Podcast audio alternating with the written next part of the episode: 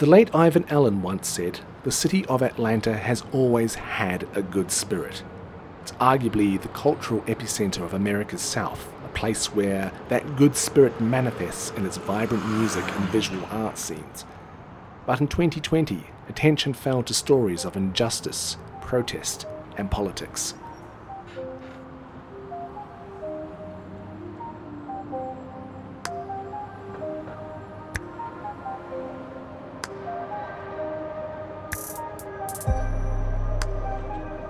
This is The Shot, where photographers share the stories about their photos. I'm Michael John Oliver. Photographer Lynsey Weatherspoon lives in Atlanta and played a huge part in capturing the stories that carried Atlanta through 2020. From Black Lives Matter to Georgia's part in the presidential election, Lynsey's striking black and white photos told a story that was both timeless and undeniably modern. My first camera was a Fujifilm. I can't even think of what series it was, but it had like the the digital zoom attached to it.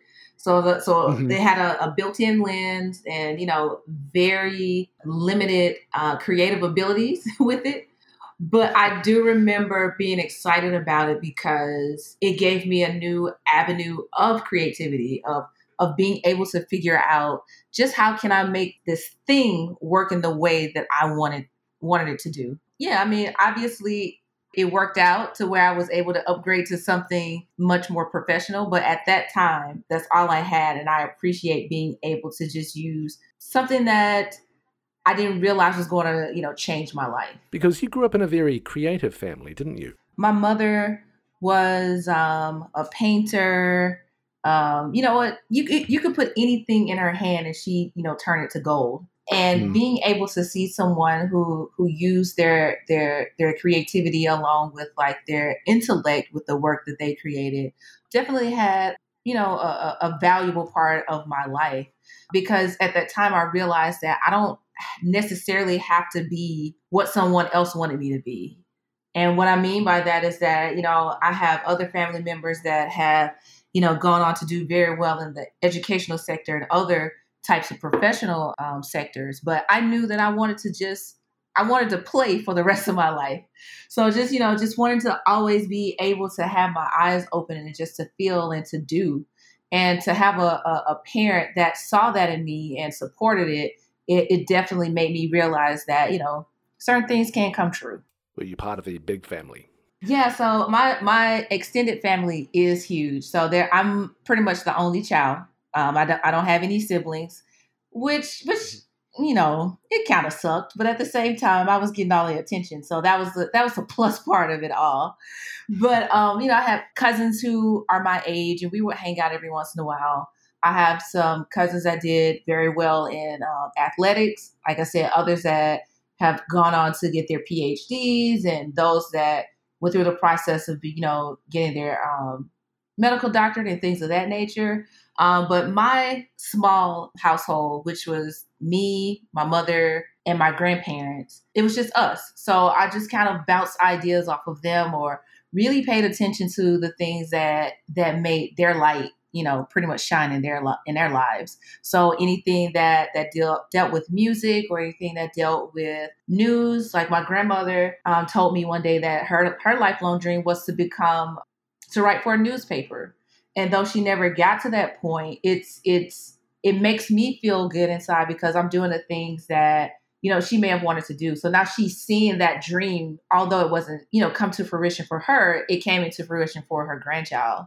So just understanding that the the little things that we're doing, you know, it, it really adds to the impact of who we are and our families because my grandmother is in her in her 80s. So, you know, an 80 year old black woman living in the time of you know civil rights and Jim Crow and all of the the extreme limitations that were for black people you know we we are privileged in that area. My my generation and you know some of the generations before us are privileged in the na- in, in the notion of actually doing the things that our grandparents dreamed of.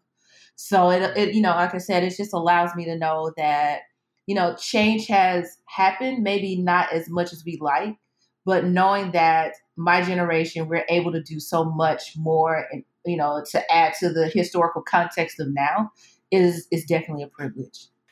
So you, you grew up in Birmingham, mm-hmm. Alabama, mm-hmm. uh, which is you know, one of the one of the central places of the civil rights movement right. in the United States. Can you sort of paint a picture of what it was like to grow up there? Birmingham is well, when I lived there because I currently live in Atlanta, Georgia. But you know, when when I was there, it was a very simple place. And what I mean by simple is is that everyone knew each other. They still know each other. You know, we go about our lives and we do our own thing as far as whatever our profession is. Yet there is a, you know, once you really start taking in what your city is, you start paying attention to things um, a lot more. So just to give you an idea of what it was like, under you know what it was like to want to be a photographer in in Birmingham, you realize that the people who you were either wanting as a mentor or trying to photograph just like, you realize that there is a distinct difference. And what I mean by that is by gender and race. It wasn't a lot of um, black photographers in any of the sectors. Mostly it with when you think about photography back at home, home being Birmingham, Alabama, they were either in weddings or family portraits. I knew that I always wanted to step out of that world just because, you know, we, we have to be honest with ourselves. If we don't want to do it, then by all means don't don't do it, you know? So I knew that I always wanted to be in the photojournalism field with, you know, a little bit of commercial work, you know, sprinkled in every once in a while. And most of those photographers were white men. And I felt like I didn't have community as I was trying to progress in my um in my field. I have two different perspectives because there's, you know, one where you're growing up and you're you're really trying to understand what life is all about. Like you're going to high school and you're seeing these things, you're enjoying your friend time, you're enjoying, you're just enjoying life. But when you really have to start seeking out help for the specific things that you want to do, then that gives you a completely perspective, a completely different pers- perspective on what home is for you. So I grew up in a, a really small town, and I kind of understand the the dynamics and the the culture of being in a small place and wanting to grow and thrive as a creative person. And when I moved to London, I've, I certainly found that you are the product of your environment, and it's more than just being a talented person. It is the collaboration between you and the cultural space that you're in. And yeah, and, and you know, just to just to just to ask you a question, you know, what was like the were there any extreme differences from moving from New Zealand to London? Because in my mind, that's like two different type of climates, of people, weather, just a lot of things that's attached to it. Yeah, the, I think the the main thing that I sort of got when I moved to London was that it's the mm-hmm. pace. It's a city of you know cl- close to eight million mm-hmm. people. It's it's everyone's coming and going. There's that kind of attitude that you know this is a city of quote unquote mm. consequence. Mm Whereas in New Zealand, the one of the big kind of like catchphrase or catchphrases, like kind of bits of slang that kind of typifies what it means to be a Kiwi, is sweet as. Mm. Like it's everything's mm. cool. Every, mm-hmm. everything's cool. Like the the stakes are kind of lower. Everything's kind mm-hmm. of fine. It's it's all good. And the way that it kind of like made sense to me was the difference between applying for a job in New Zealand versus applying for a job mm-hmm. in London. In New Zealand, you send out an application, you write a little cover letter, and you're probably going to get mm-hmm. a reply. You'll get a reply saying, "Hey, listen, sorry, Steve, you didn't get the job, or we're not going to interview you, but here's some things you can do next time." Whereas in London, it's there's none of that. It's just a completely different sort of stakes. And while there is that, uh, I guess you know that, that connection between Britain and New Zealand, it did feel distinctly different, and almost to the extent that it felt Mm-hmm. overwhelming. Mm-hmm. And and when you say that, it makes me think about some photographers who live and work in Los Angeles, California. So it sounds like um, New Zealand is like California, and London is kind of like New York in comparison to like just how yeah. people are laid back and just you know just you know just doing their thing. So it's it's it's like I said, it's it's interesting when we think about the context of home and how we become comfortable with what we've known and when we move away, mm. we have to really recalibrate our brain around what, yeah. you know, adjusting to someone else's process. And that's pretty much, you know, uh, uh, one of the the reasons why I decided to move from home. um, because I didn't want to remain comfortable. I knew that there was so much out there for me. You know, of course, going into it with like this blind faith of sorts, but yet if I didn't move, I didn't want to have this this idea of saying, "What if?" or "How could I?" I didn't want to question it. At least I could test it, and if it didn't work out, I can always move back home. The goal was not to move back home, but you know, just to know that home has some security attached to it. You know. Absolutely, absolutely, and and I think that the, the thing I had to kind of get my head around was returning mm-hmm. home wasn't an admittance of mm-hmm. failure. Mm-hmm. It was there were you know circumstances just might not have played exactly. out, and and it's it, you know there's absolutely no uh, no shame in returning home with your your suitcase and knocking on your parents' door and saying, "Yeah, so that didn't work out." right. Um, I'm hideously jet lagged and will be for quite a few weeks. Um, let's recalibrate and see where exactly, we are. Afterwards. Exactly, I, and I, and I've told plenty of of budding photographers that you know if it doesn't work, that doesn't mean you're a failure. I think that they the in my opinion, the failure is never trying um, mm. because it takes a different type of heart and courage to step outside of what you already know. And when you do that, I think it adds to your own personal confidence and it adds to your hero's journey. You know, this time yeah. it didn't work. Let's try it again. It it it never hurts. Uh, uh, my mom would always say, um, "Nothing beats a failure but a try." And as long as you try, yeah. you're good with me. So, what brought you to Atlanta of of, of all places? what drove you there? Well, for one, it's two hours away from Birmingham, so I'm still close to home. Yeah. It offered much more um, and much broader opportunities as a creative. I came here, you know, before let me let me take a step back. Before I moved here, I would travel to Atlanta a lot just to meet with people, whether that's going to be potential clients or advertising agencies. You know, I tried to talk to as many people as possible. So that way, when I felt comfortable and ready to move here, at least I would have somebody I can reach out and say, Hey, I live here now, would love to work with you. I was establishing some roots here before I actually moved to Atlanta. And also, just knowing with Atlanta being um, a, a, a larger city than Birmingham, that the opportunities would be much more vast in in the idea that though the city is flooded with other photographers, somebody is going to give me a chance. Now, who that somebody is, I don't know, but I'm going to, you know, keep putting my, my foot to the pavement until I get enough work to sustain living in Atlanta. But what a lot of people don't know is, is that I was a public speaking instructor for years before um, becoming a, a full time photographer. So that that actually helped me sustain um, as well. And you know, it's another thing that I, I try to preach is it's okay to have, you know, a job while you're trying to pursue photography full time. Um, you have to live and you you have to be able to sustain whatever type of lifestyle you currently have. So that way if you decide to walk out, at least you have, you know, an option with your job if they allow you to come back. I'm I'm always a, a person that says you need to have, you know, plan B, C, D, E, you know all of them because you just you just never know. And while just just even thinking about 2020 how that affected so many photographers in every sector of work. You know a lot of photographers now are either pivoting to something else or another style of photography or they're walking into being uh, photography educators or whatever they're doing. But understanding you know like i said understanding that photography can't be the only thing that you do. Yeah. There are other things that you may have to, you know, save your money for or you know, if you're a person that that enjoys stocks or whatever the case may be, whatever you felt like you should have done before 2020, it's not like it's too late now. You just may have to pivot your thinking around it. But there is a possibility of, you know, continuously thriving as this creative, all while having something in the background. I find it really interesting. You mentioned that the public mm-hmm. speaking thing because I, am a I'm a member of a, a, public speaking club, which I've always thought is kind of like the nerdiest thing you could be a part of. But it's something I just adore doing week yeah. in and week out because it's.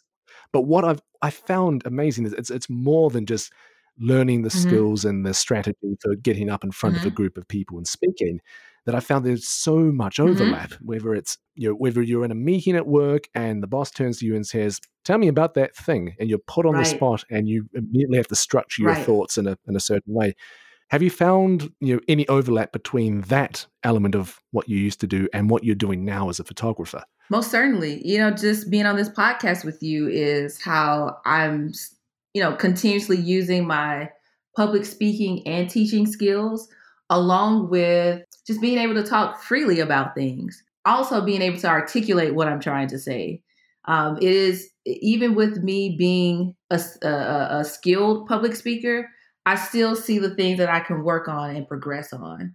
So even now, I'm I'm constantly using those skills, and I'm always using them on on set while I'm doing photo shoots. If you think about it, you want to be able to create this friendship or or you know relationship with whoever you're photographing.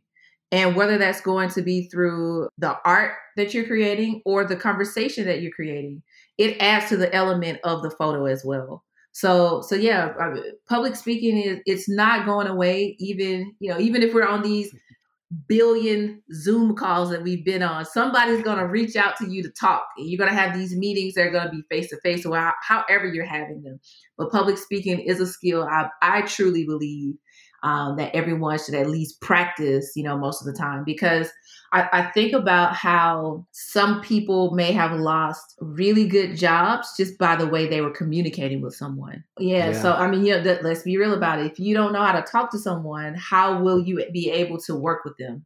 So I, I think about it in that way. And I think there's a, you know, a way that you can get your point across in various ways without putting someone down you know yeah. you can you can critique someone and, and and be as open and honest about it yet you know i just i just think that public speaking is is is the key it's the it's a vital part of all of the work that we do you, know, you think of atlanta and it is this it is a hotbed of yeah. culture and you, you think about it the home of uh, modern hip-hop mm-hmm. r&b neo mm-hmm. soul how would you describe its sort of the visual arts culture that photography sits in uh it's it's so it's so many great photographers here and i discovered a lot more as of last year. If you you know everyone recalls the whole black lives matter that we've had in in, in making sure that we give a, a platform and a place for black and brown creatives.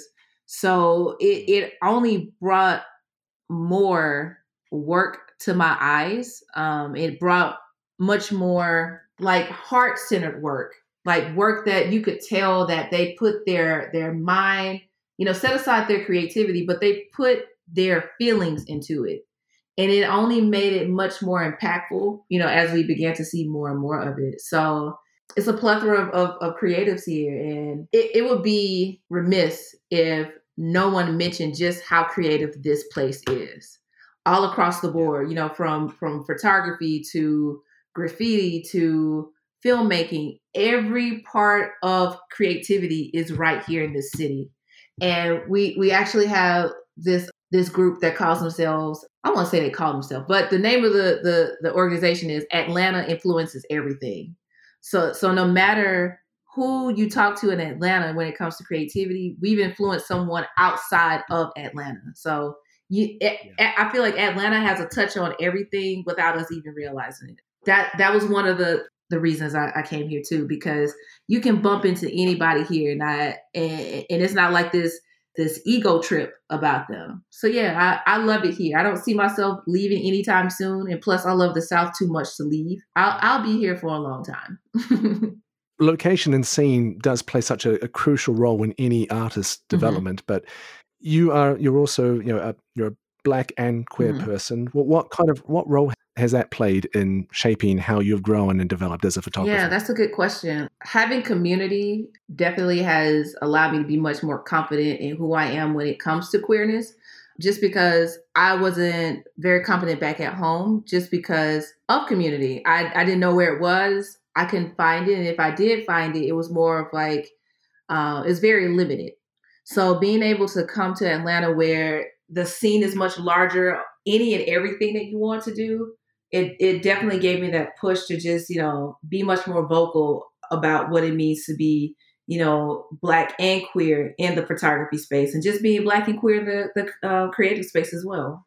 Georgia has certainly, it, as a state, has been a, the focal point for for much of American political mm-hmm. discourse. Certainly, the Black Lives Matter protests last year through to the Senate runoffs, and recently the, the controversial voter suppression law, all of which mm-hmm. has you know come in under the cloud of COVID 19. Mm-hmm.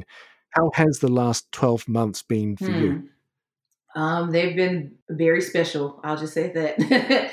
and, you know, just understanding how all parts of my community are affected makes you work harder. It makes you want to be that that much visible voice because you know so many people vote against their themselves.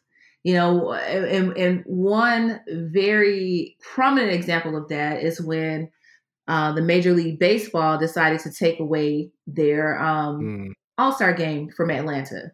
This just happened last week. And in that time, our governor had, you know, a few choice opinions about the Major League Baseball, about Major League Baseball leaving, you know, not having their All Star game here. But it, to me, it's like that cognitive dissonance. If you know that there's going to be this one bill or vote that's going to affect everybody, but think it doesn't affect you, then that's where those those minority voices continuously speak up. Being in touch with so many of the grassroots leaders here who fight for this daily, you know, we have our conversations and we share our frustrations around it, knowing that our identities are being suppressed just by somebody else's somebody else believing that we shouldn't exist or that our voices shouldn't be heard. So, you know, the work that I'm either commissioned to do or the personal projects that I work on myself definitely deal with stories that are centered around blackness, those communities who are being affected by it most, and also those communities who are disappearing because of you know stories such as voter suppression and um, Black Lives Matter and and having you know black rural communities who are affected by the fact that they only have one polling location and it's probably in an, on another side of town where they can't drive to because they don't have transportation or they don't have public transportation. So everything that happens in Atlanta, you know, it affects what happens around the state. And, you know, quite honestly, will have the potential to affect what happens around the world. Just to jump back to, you know, what you asked, it is important that voices like mine are heard and seen visually just because we show that the visibility of these communications are going to be important and especially how it could affect the vote of what happens in the state. Your Black Lives Matter photography in particular was really striking. Could you tell me the, the story about how you came to capture those particular shots?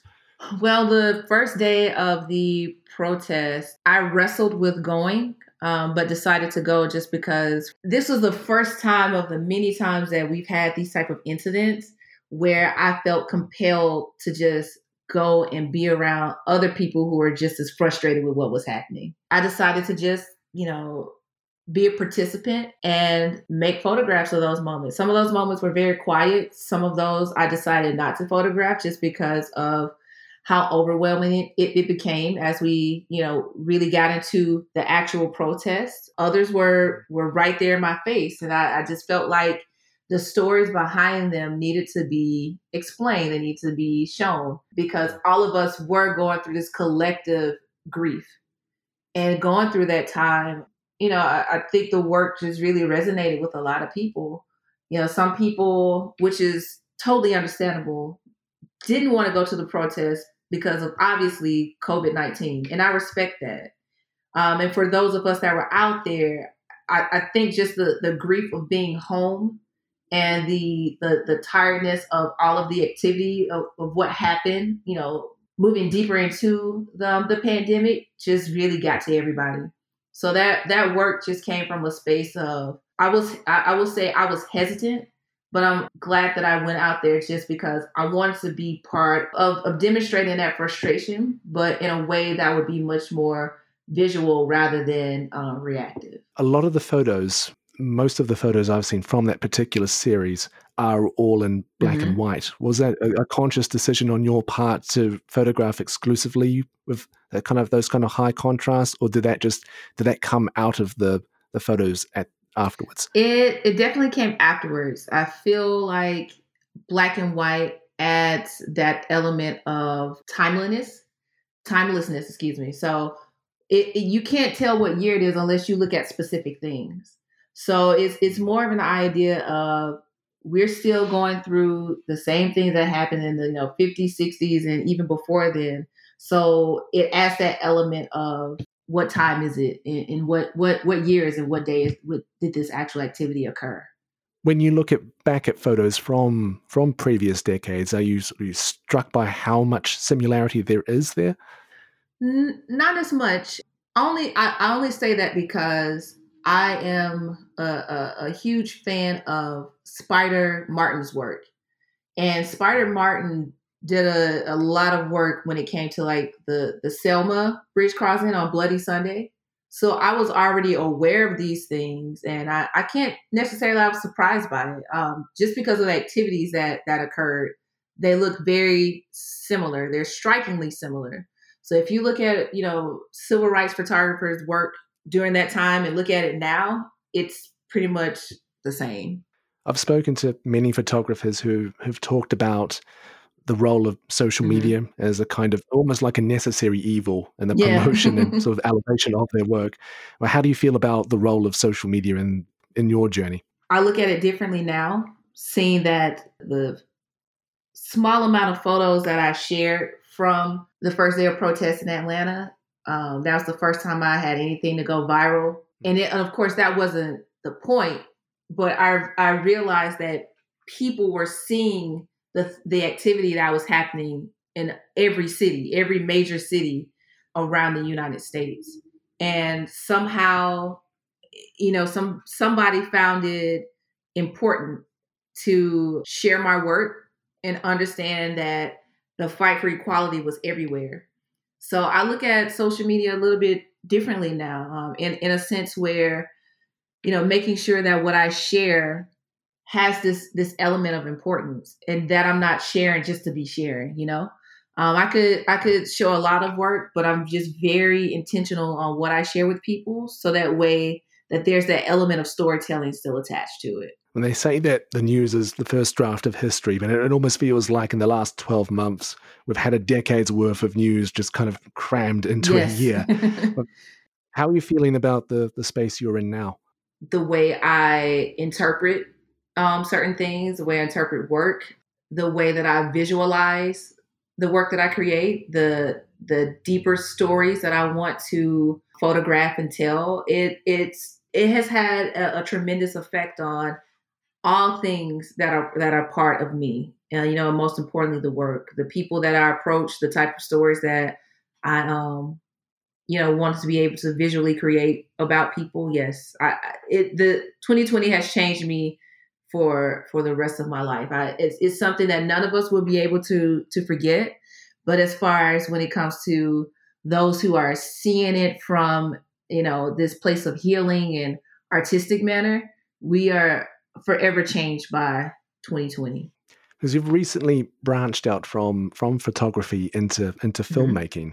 Was that a, a- natural consequence of the of wanting to take the storytelling to another level? It was with an addition. So the filmmaking that I have been doing, though I haven't shown a lot of it, it's just more so of archiving right now because I know that in a few years it will mean something completely different to me. Because right now, looking at their work can bring about some some very hard feelings that we all have to be aware of. So right now, it's just more of a documenting process rather than you know feeling compared to share quickly and just sit with it and see what it means, you know, a few months later or a year later. So so yeah, that's what my process looks like. What kind of hard feelings? Hard feelings as in the emotions that are attached to it, the apparent anger that some people feel, you know, as they are are in these protests. You know, in Atlanta, we had a separate incident with a, um, another um, young man, Rayshard Brooks, um, and it's you know in June it would be the year of him being um, killed by police.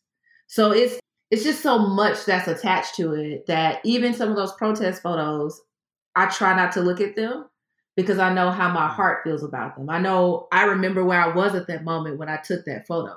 So it's I just have to separate myself from it at times so I don't, you know, really get, you know, attached to my feelings around it and just to give myself a break from it because even now as we are dealing with the the Minneapolis officer's case that deals with George Floyd, even that brings up the that memory of being in those protests about George Floyd. So it's just it's a lot of memory attached to it, and I just have to give my break, give myself a break from it at times. I have some friends back in New Zealand who are who are journalists mm-hmm. and photographers as well, and the reason I bring that up in is because it's it's almost word for word uh, how they described reporting and and photographing yeah. uh, scenes after the uh, the Christchurch mosque mm. massacre in March mm-hmm. last year, uh, and they said that it was that sense that you you you go into mm-hmm. work mode. You do, and you know you do the interviews, you hear the stories, you speak with the families, and you know whatever state of grief they happen right. to be in, but you, you get the job done.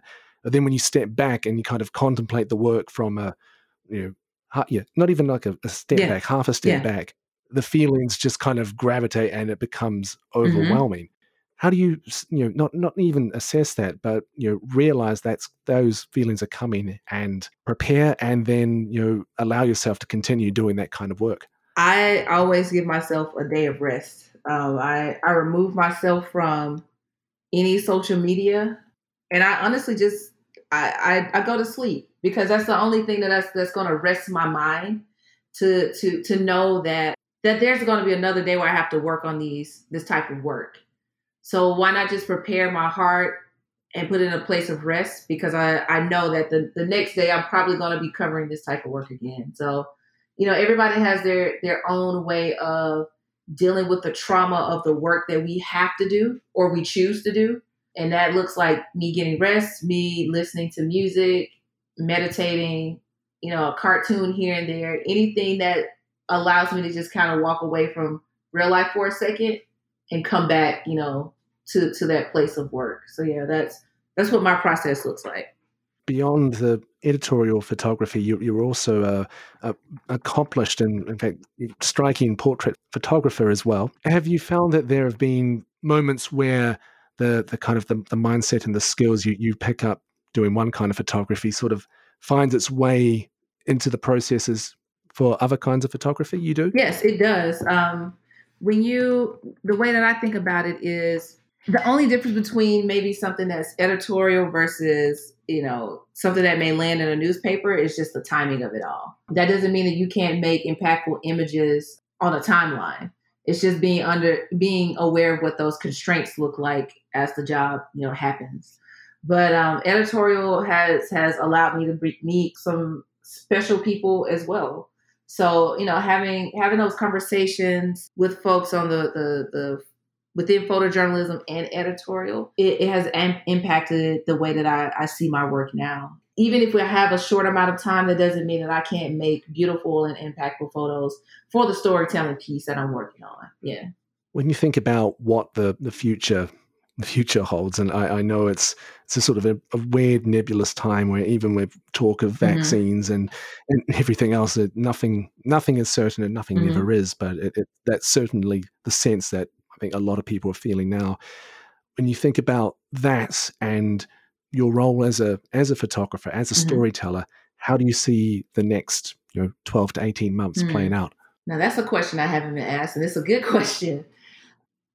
I feel like there may be more of the same of last year. And what I mean by that is with, you know, the current case going on in, in, in Minneapolis, we're just all waiting on the verdict. And that will determine what the rest of the work that we create will look like. Of course, we'll be doing stories that have a COVID connection to it. Yet, I just think that that's going to be the, the the story of this is going to be the story of the year, whether mm. George Floyd receives justice or not. And you know, even in that in that even in that same breath, I know that we'll be photographing other stories that that may be upbeat they may be attached to something that's you know due to home or we'll be doing our own personal projects. I know for myself, I'm doing a lot more personal projects, you know, with commissions sprinkled in. But the it's it's it's gonna look more the same of, of last year. COVID, racial injustice, you know, unfortunately we have the whole, you know, stop Asian hate movement that's that's starting to build. There may be stories that that are attached to what does the new norm look like after COVID or during COVID or whatever the case may be. But I honestly feel like it's going to be the same as it was last year. Is there anything that gives you a sense of hope? Yeah, a lot of things give me a um, sense of hope. I know that there are people who are doing good in the world, um, and I've met quite a few of them. It, it definitely brings this this other side of people out to know that there's still joy in the world. And you know, just to to follow up on what I just said, that doesn't mean that nothing in the world is good. It's just that I know that mm. as far as a news perspective, that's what we're going to be focusing on. Yet there there there are people who are making the world a better place, whether that's through rephasing what equality looks like, those people who are give us humor to laugh, you know, laugh throughout the day, and those folks who are just just genuinely good people and I would love to see more of those stories. I've photographed a few of those stories as well, that it, it definitely kicks up the morale. So, yeah, I, I have a lot of hope as to what the world will present to us. Now, am I for you know certain that things are going to happen? No, because none of us are. But I'm always hopeful for what is to come.